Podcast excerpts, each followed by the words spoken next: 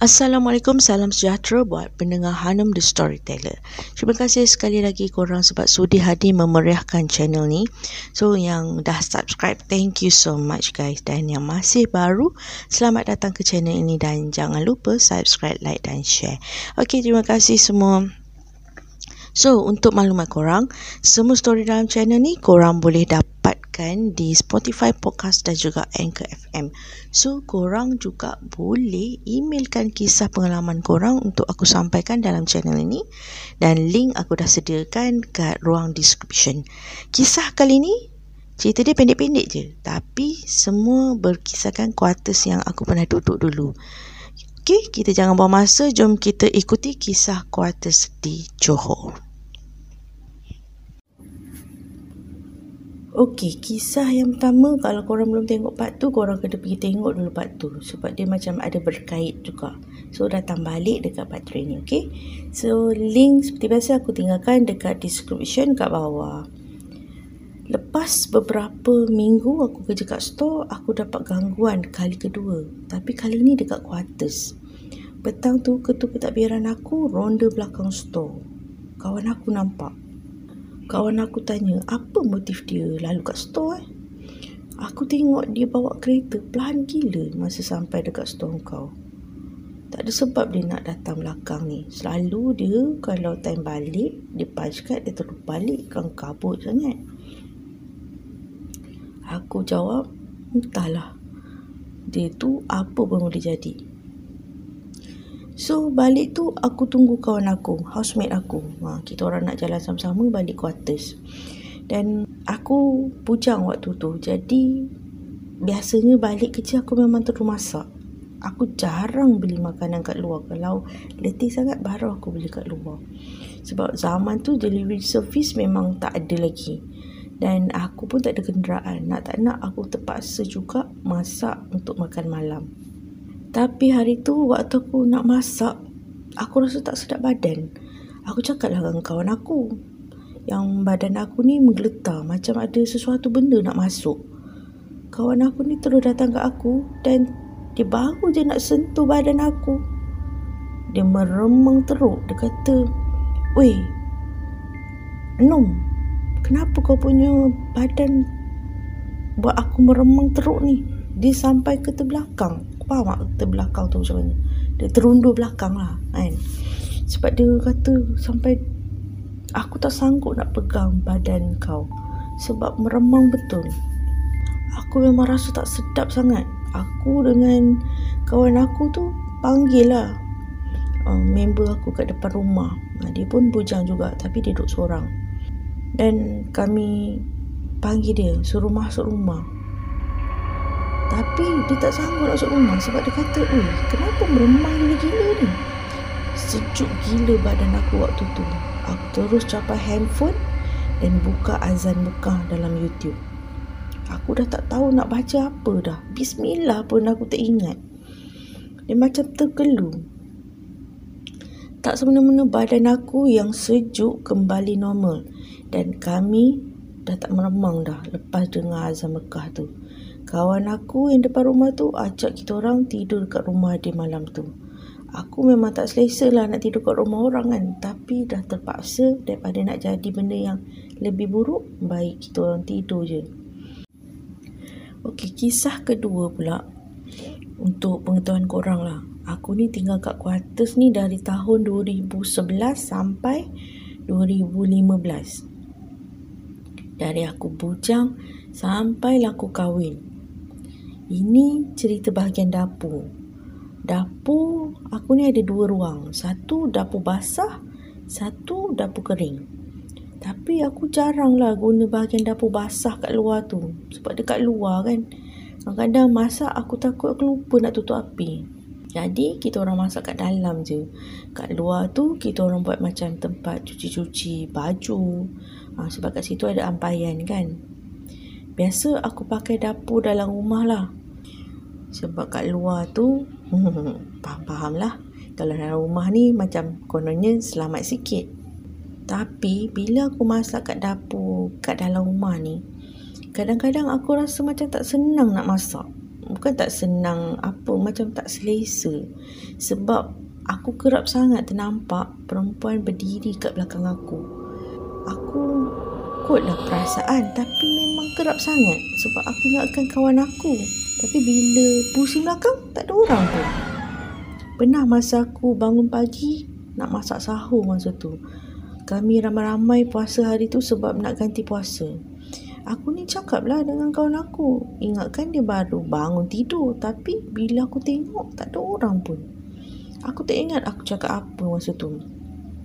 Aku apa lagi aku terus pergi ketuk pintu bilik kawan aku tu. Dia mama-mama yang buka pintu. Aku dah rasa nak gugur dah jantung aku. Rupanya dia baru bangun tidur. Habis aku cerita yang pompang-pompang kat dapur tu siapa? Aku cerita kat dia, dia cakap perasaan aku je. Tapi nak dijadikan cerita ada satu hari tu aku kena bertugas dua hari satu malam kat Gunung Ledang. Lepas dua hari kat sana, petang tu aku bertolak balik. Tapi kawan aku kat rumah ni duk sedap borak dengan aku padahal aku tak ada kat rumah macam. Tiba-tiba dia tersentak. Bau dia terfikir. Dia lupa yang aku tak ada. Punyalah dia cuak Terus dia keluar Tunggu aku balik petang tu Aku sampai di rumah Dia cerita panjang berjela dengan aku Terus aku cakap Ha itulah kau Hari tu aku cerita Kau tak mau percaya cakap aku sekarang kau kena kan? Ha padan muka kau. Dia sengih je. Yalah yalah sekarang aku percaya. Okey kisah yang ketiga. Aku ingat lagi masa tu aku uh, letih sangat kerja kat store sebab banyak gila kerja. Aku kena buat report uh, untuk bentang dalam mesyuarat setiap sukuan. Uh, jadi memang setiap 3 bulan tu aku akan sibuk so dalam kepala otak aku kemalas dah nak masak-masak ni aku pergi beli makanan siap-siap dekat kantin dan aku balik rumah aku nak makan ni aku nak rehat aku tak tidur dalam bilik Ha, nanti aku cerita kenapa. Lepas solat isyak, aku baring-baring lah dekat sofa ruang tamu tu. Memang aku tidur kat sofa ruang tamu tu. Sejak-sejak ada kes yang menyebabkan aku tak tidur dalam bilik tu, memang aku tidur kat sofa. Dan masa tu aku buka TV sambil layan handphone. Layan Facebook tak silap aku masa tu. Dan aku tutup TV sebab malas nak tengok aku layan Facebook malam tu sampai aku terlelap aku tak sedar masa bila aku tertidur tengah sedap-sedap tidur tiba-tiba aku dengar something.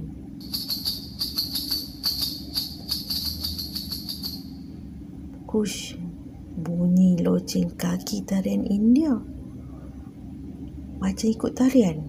Aku macam eh betul ke telinga aku dengar ni kan? Mata aku terpejam lagi masa tu. Aku duduk ingat TV tapi bila fikir balik TV aku rasa aku tutup bunyi tu makin lama makin kuat pula kat telinga aku. Aku rasa bunyi tu macam dalam rumah. Memang jelas sangat macam ada orang menari-nari dalam rumah tu. Menari tarian India. So aku nekat lah Aku buka mata. Aku memang berdebar gila. Tapi masalahnya aku tak nampak. Tapi aku dengar Buka je mata Bunyi tu terus senyap Aku tengok jam pukul 2.30 pagi Dan TV aku memang betul Tak buka pun Memang aku nak tidur masa tu Memang seram lah Tak boleh nak tidur Ke kiri ke kanan Nama pun dah seram jadi aku baca layak kursi. Aku baca sampailah aku tertidur semula. Aku tak tahulah masa bila aku tertidur. Tapi Alhamdulillah aku dah tak kena kacau lagi. Okey, kisah yang keempat kan aku cakap aku tak tidur dalam bilik. Ha, inilah cerita dia. Masa aku tidur kat bilik, masa tu aku seorang je. Aku susun katil, kaki aku melunjur dekat pintu bilik air hujung kepala aku ada tingkap.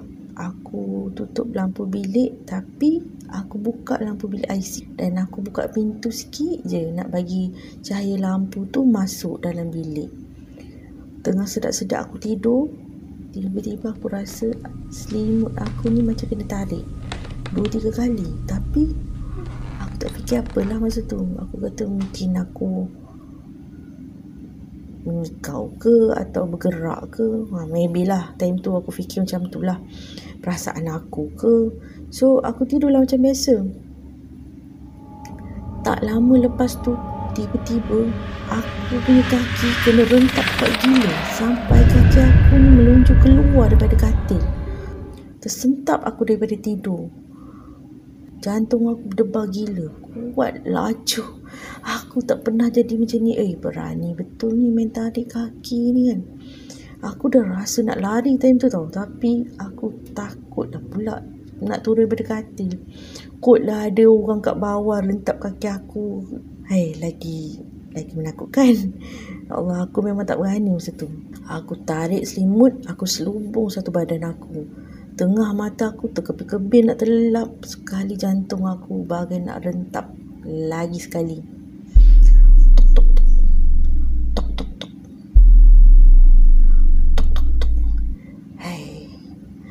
Dia main ketuk tingkap pula. Kali ni dia ketuk tingkap kat hujung kepala aku. Kuat betul. Aku dah menggigil lah takut. Aku baca ayat kursi dan tiga kul. Banyak kali. Entah masa bila aku tertidur, aku pun tak pastilah. Lepas daripada hari tu, aku lebih sanggup tidur dekat luar buka TV bagi bising. Rasa selamat lagi daripada bilik aku tu kisah yang seterusnya. Kisah ni uh, untuk cerita aku adalah kisah terakhir lah di quarters. Dan masa tu aku baru dua minggu kahwin gitu. So kita orang decide untuk duduk kat quarters lah sebab suami aku cakap mudah untuk aku pergi kerja. Nak ulang alik pergi kerja senang biar dia yang berulang ke pejabat. So sejak aku kahwin aku memang tidur dalam bilik. Dah ada teman. Ha, beranilah sikit kan. Hehe. Aku tak pernah cerita kat suami aku hal yang jadi kat aku masa aku tidur dalam bilik tu. Kali ni aku alihkan kedudukan katil. Kaki menunjuk ke TV uh, separas dengan pintu masuk. Hujung kepala aku pula dinding. Dan aku letak katil betul-betul dekat center.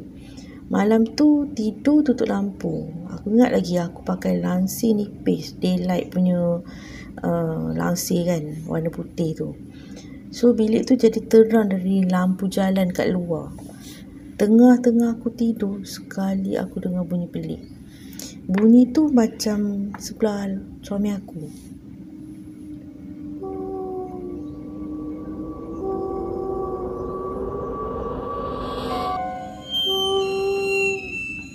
Mendayu-dayu.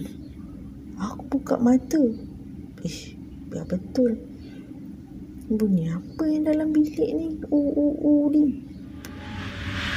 Allah Akbar. Terkejut gila aku. Aku nampak pocong muka hitam betul-betul berdiri sebelah suami aku. Aku cuik suami aku tapi dia ni tak sedar lah pula geramnya aku. Aku pura-pura lah tidur berpaling ke belakang dan menghadap tingkap. Tapi mata aku buka. Aku rasa tak selamat. Aku rasa macam benda tu nak kacau aku. Lagi sekali aku terkejut. Korang tahu apa aku nampak kat luar? Aku boleh nampak seekor makhluk berbulu macam beruk punyalah tinggi macam setinggi bangunan kuartus aku ni. Dia tengah berjalan munda mandi dekat jalan raya berdekatan dengan rumah clubhouse yang terletak dekat depan kuartus aku. Aku terus lompat bangun daripada katil dan buka lampu. Suami aku terkejut. Suami aku bangun terkebil-kebil. Aku kejut ada yang yang bangun yang tolong kita yang. Kita kena kacau. Aku minta dia tolong tutupkan langsir aku tu dengan selimut supaya aku tak nampak bahagian luar. Dia beritahu aku yang dia macam sesak nafas. Malam tu memang kami tidur tak lena. Buka lampu, buka TV bagi bising. Selang berapa malam, sekali lagi kami diganggu. Jam dalam pukul 11 suku malam macam tu. Ha, kita orang memang siap-siap lah. nak lepak dalam bilik tengok TV dalam bilik boleh baring-baring kan memang dah jadi rutin lah kita orang kemas rumah siap-siap sebelum tidur. So suami aku ni tutup sliding door dan kunci. Selesai semua kami masuk bilik. Tengah baring-baring sembang-sembang pasal movie Transformers tak silap aku masa tu. Sekali kita orang dua orang terdiam. Sebab kita orang dengar ada orang buka sliding door dan tutup dengan kuat. Macam nak hilang darah dalam badan. Nak pergi tengok tak berani. Aku dengan suami aku apa lagi Aku capai tudung. Suami aku capai kunci kereta. Terus keluar. Tak pandang mana-mana dah. Malam tu kita orang tidur tepi jalan depan kedai mamak. Sampailah subuh. Okey. Kisah yang terakhir ni berlaku dekat uh, kawan aku. Adik ni dia ganti aku duduk rumah tu. Okay, aku dah pindah keluar sebab terlalu banyak gangguan yang berlaku dalam uh, rumah tu sejak aku kahwin dan dah tak sanggup lah nak berdepan dengan benda-benda macam ni. Daripada bujang sampai ke kahwin kau nak kacau. Jadi aku ambil keputusan untuk keluar daripada rumah tu. Dan adik ni dia duduk rumah aku. So satu hari dia datang jumpa aku. Dia cakap sini kak Uff, macam mana kak boleh duduk lama dekat quarters tu eh? Boleh tahan dia punya gangguan. Aku dah sengih dah. Apa hal? Tahu tak ada satu hari tu dia tidur dekat ruang tamu. Tiba-tiba bila dia bangun dia nampak bunga pasu yasan tu. Bunga tu dicabut dan disusun keliling dia tempat dia tidur tu. Bila dia bangun dia panggil isteri dia. Yang, kenapa letak bunga keliling abang ni? Bini dia terkejut. Terkejut sebab dia kata, eh, bila masa dia letak bunga keliling abang je macam tu. So, dari situlah dia memang uh, rasa seram lah kot kan. Ya, biasalah. Itu dia baru duduk situ. Aku dah 5-6 tahun juga duduk kat situ. Memang itulah yang aku lalui. Ha, itu itulah kisah aku kat quarters. Okay, kisah tidur dalam kereta ni memang dah biasa dah. Sebelum ni ada aku cerita yang suami aku sakit misteri. Ah itu pun nanti aku akan ceritakan kenapa tidur dalam kereta. Nantilah tunggu part yang akan datang aku akan story kat korang, okey? Okey, sampai sini saja kisah aku kali ni. Aku harap korang semua terhibur. Jangan lupa like, share dan subscribe. Okey? Terima kasih atas sokongan. Jumpa lagi. Assalamualaikum.